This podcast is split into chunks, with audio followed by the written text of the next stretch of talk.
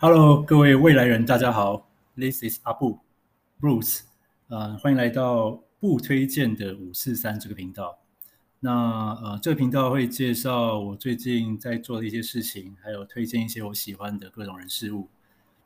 呃，那想必应该有很多听众是从越来越快乐这个频道过来的，所以呢，这个值得纪念第一集，值得纪念的第一次的自言自语，那就录跟登山相关的议题。那呃，这个频道会跟上一个我跟 Ariel 所主持的登山类型的频道会差非常非常多，因为嗯，我想记录一些就是生活中的片段，所以呢，如果说是纯粹要以登山为导向的，那这个频道可能比较不适合你们的口味。但 anyway，我就是想记录我自己喜欢的东西。那希望未来如果有机会，那可以找到有相同爱好的朋友。对那也对，嗯，因为对我来说，声音是一个很个人化的东西，相比于文字或者是图片，那声音这种东西更能够代表一个人。对，OK，好，那废话不多说，呃，这个值得纪念的第一集，就先来讲讲我最近完成让我印象最深刻的事情，那就是在呃中秋连假，我跟我的队友们有去爬新康横断。那这一次新康横断，我们总共有八个队友，对，那这个领队是小易，那我跟小易呢，还有利友玉如，我们有一起去爬过，今年初有一起去爬过马博横断，那这是我们第二次在今年再爬第二个横断，对，那嗯，先来介绍一下新康横断它的一些比较值得纪念的地方。呃，好，这样有点废话。Anyway，就是呃，这一次新安横断我们安排四天。那以上河的时间来讲，我们算是上河零点八，对。然后呃，这一次对我来说也是一个很特别的体验。为什么？因为这是我第一次交通天，就是搭车到登山口之后马上启登，呃，几乎没有睡觉。就我们是九月十七号的礼拜五。傍晚八点，八点在这个台北的东山门集合。那我们坐车大概坐了八个多小时才抵达登山口。那在车上就是没有办法好好睡觉，然后我们就也要晃晃晃到了嘉明湖登山口。好了，我们就大概三四点的时候起灯，啊，应该说四点多的时候，四五点的时候起灯。对，那这是我第一次就是在爬山的前一晚，就是。几乎没有入睡，然后就开始爬，这是对我来说第一次。那想呃，对，更想必对我其他队友来讲，他们也是第一次。Anyway，好，那因为这样关系，所以我们第一天大家的状态都没有很好。然后我们从嘉明湖山呃登山口出发，那抵达第一天的住宿地点是步行营地。那步行营地这边呢，还蛮大片的，就是呃可以扎。可以扎营的位置还蛮多的哦。那比较特别的是，是它的取水地点，大概距离营地下去到回来，大概要抓二十到半个小时的时间才可以去取水。那它的这个取水的这个取水处呢，我们当时去呢，它是一个小水洼，呃，是活水，对，所以可以放心，可以放心的使用。然后，嗯，所以步行营地，我觉得它是一个非常棒的营地。那目测了，我初估大概可以塞一个三十顶帐篷，没问题。Anyway，反正就是那边是一个营地绝对够大的地方。哦，那水源距离住宿地点还也算近。那第二天呢，我们就从步行营地轻装出发，前往布拉克桑山。好，然后轻装来回之后呢，再前往下重装前往桃园营地。那桃园营地这边，呃，我觉得这边值得记录的点就是它的营地还蛮小的。那嗯，它的有上面跟下面两个不同的腹地。那上面的腹地呢，可以塞一顶三人帐，一顶。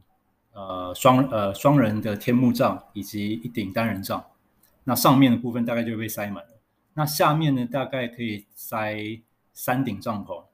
那当天呢，我们下面就塞了一呃两顶，呃一顶双人帐跟一顶呃两顶双人帐，以及另外一对他们是一个家庭，他们塞了一顶三人帐。对，所以呃桃园营地大概只能够容纳我算一下哦，八加三十一十二，桃园营地大概只能塞十三到十五人之间。对，如果超过这个人数呢，桃园营地大概就塞不下去了。那另外桃园营地它嗯的取水地点这个还蛮破碎的，所以去取水的时候请务必小心。对，那我们去取的时候，呃，另外就是一定要可能可能如果说心有余力啦，就是可能也需要穿个这个防水的外套，因为它是一个岩缝水。那啊、我们去的时候落水量很大。所以边取水，其实上半身会一直淋雨，淋就是被那个岩缝水淋得满身都是。所以在取水的时候，可能也要注意，可能戴一个防水帽，或者是穿个防水外套去取水，比较身体比较比较不会失温。OK，这是我们第二天，就是抵达桃园地。那我们第三天的行程就是从桃园地出发，前往抱崖山屋。那抱崖山屋这边就是呃途中会经过新康山，然后呢呃对，刚忘记说就是布拉克桑山的展望。那回过头去来讲这个布拉克桑山，它的展望说实话没有很好。对，那不过 anyway 就就我没捡过百岳，这对我来说就呃有体验过这个新的路程，就是呃对我来说就很棒了。那在布拉克桑山前往桃园地的途中，会经过一些飞机残骸。那这些飞机残骸有一些历史背景。那因为今天时间的关系，呃，我等之后我再做介绍。呃，飞机残骸不是今天这一节的重点。好，那回到就是我们桃从桃园地出发到巴黎山屋的第三天。那在青康山攻顶之后呢，同样的，它的展望也没有非常好。嗯，我认为啦，就是青康山它。呃，如果你要去青康山，一定要在前往在更前面的一个天空堡垒这个地方。那天空堡垒它的展望非常非常的好，它是一个三百六十度无死角的一个景点。那可以让你看，就是如果天气好的时候，就是四面八方都可以让你拍照。不过上面腹地有限，所以大概顶多只能容纳一队。好，呃，我们一队大概就八个人了，对，就顶多容纳一队。的人在上面做拍照。那如果说有其他队的话，我会建议就是大家轮流上去，不然它上面腹地很小，如果要互相闪避，可能会有一些安全疑虑。对，好，那我们去完天空堡垒，然后爬完新康山之后，回到呃这个新鲜山前营地，然后我们再重装出发，前往我们最后一天的住宿地点抱崖山屋。那抱崖山屋这边，呃，印象比较深刻的就是。哦，它外面的腹地啊，我们本来是要在外面扎营的，呃，不过因为后来那一天的山屋里面有空床位，所以后来我们还是有住进去。那 anyway，这边要提醒大家，大家就是在抱崖山屋外面那片草丛有非常非常多的蚂蟥。那一开始我们在搭帐篷的时候，呃，我裸露在膝，呃，裸露就是我穿拖鞋，所以我的脚踝跟手臂都有被蚂蟥攻击。对，那还有第一时间有发现，啊，用手把它剥掉就没事了。好，那我们最后一天呢，就从抱崖山屋出发，然后沿着这个瓦拉米步道，然后呃，最后走到瓦拉米步道登山口。那呃，我觉得最后一天这个瓦拉米步道是一个非常非常特别的步道。怎么说呢？因为它是我爬过所有百岳行程以来。最多吊桥以及最多瀑布的一段步道，对，那我觉得非常值得。不管你是不是要爬山了，我觉得非瓦拉米步道都非常值得一去，很屌，超级多的瀑布，超级多的吊桥，已经多到我数不清了。一开始我还有算，但大概算到 第第七、第八个之后，我就我就记不清楚了。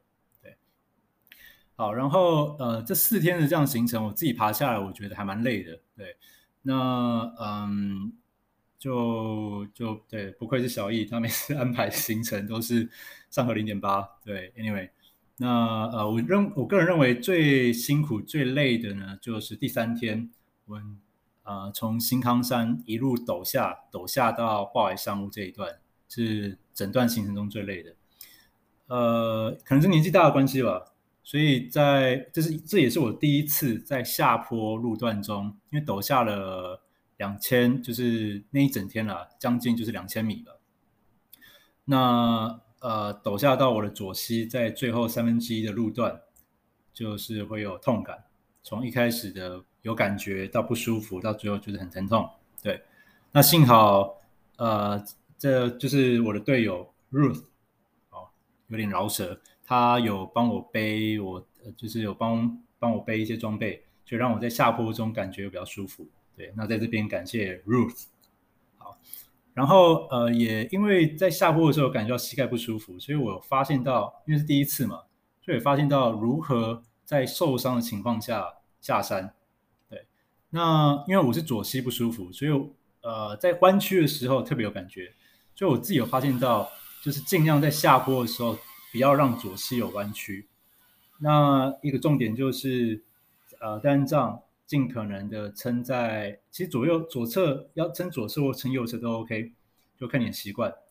呃，就轮流，因为我相信，如果一整天都撑同一侧，那会有一些代偿作用。那最好还是你看你哪边不舒服，你就撑哪边。那单杠的话，我拿单杠，而且我也不习惯用双杖。所以单杠问题是这样解决。那下坡的时候如何尽量保持膝盖不要弯曲呢？那就是在走的时候呢，在过一些呃障碍物的时候，尽量让左膝从障碍物的中央最低的地方穿过去，这样子你的脚、你的膝盖就不用弯曲。对，那或者是呢，在下坡的时候，让你的右脚先下去。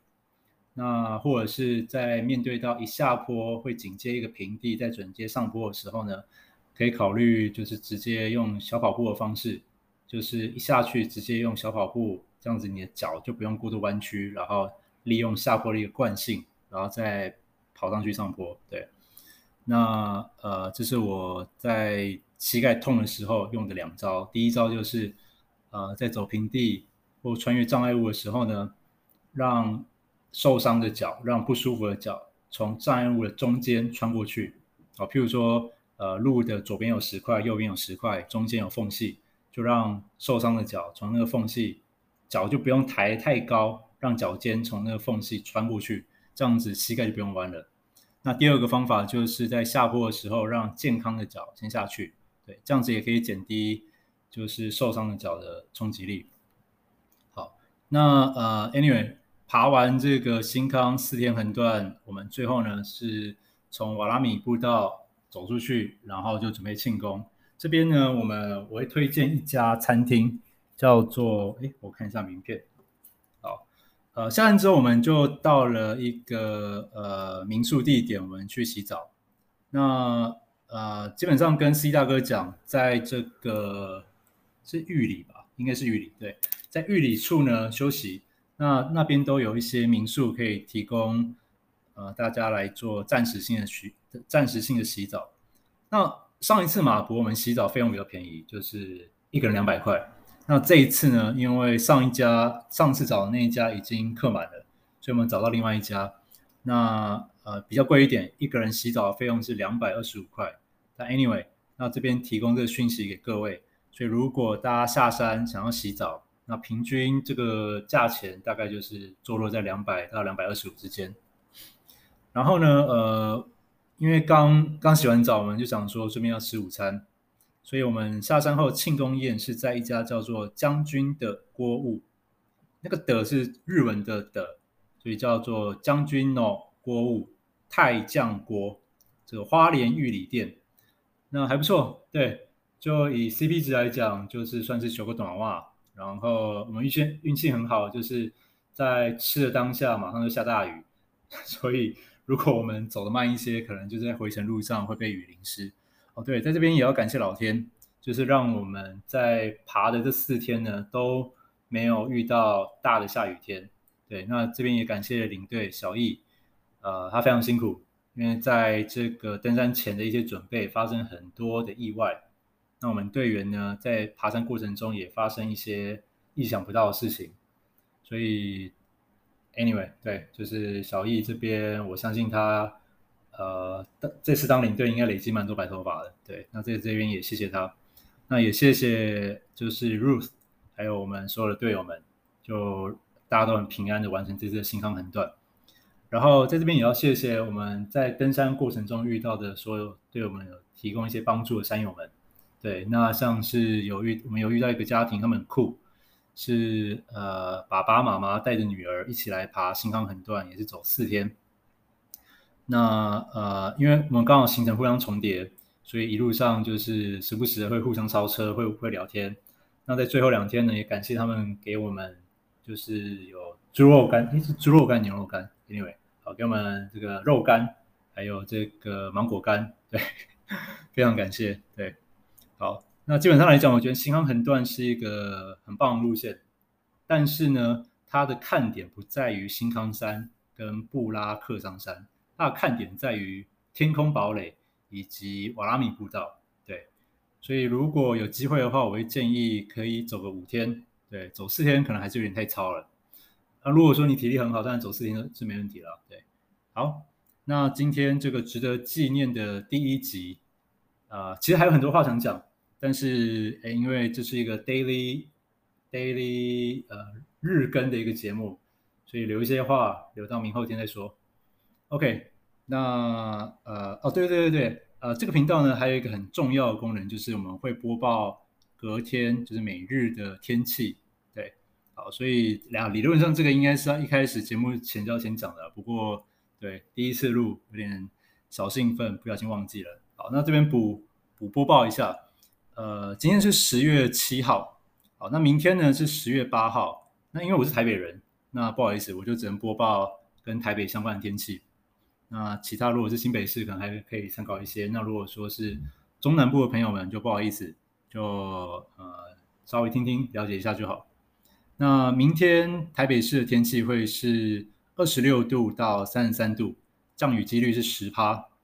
呃，所以如果出门可以不用带雨伞。然后注意防晒。好，OK，那剩下就明天再继续聊，那就先这样子喽，拜。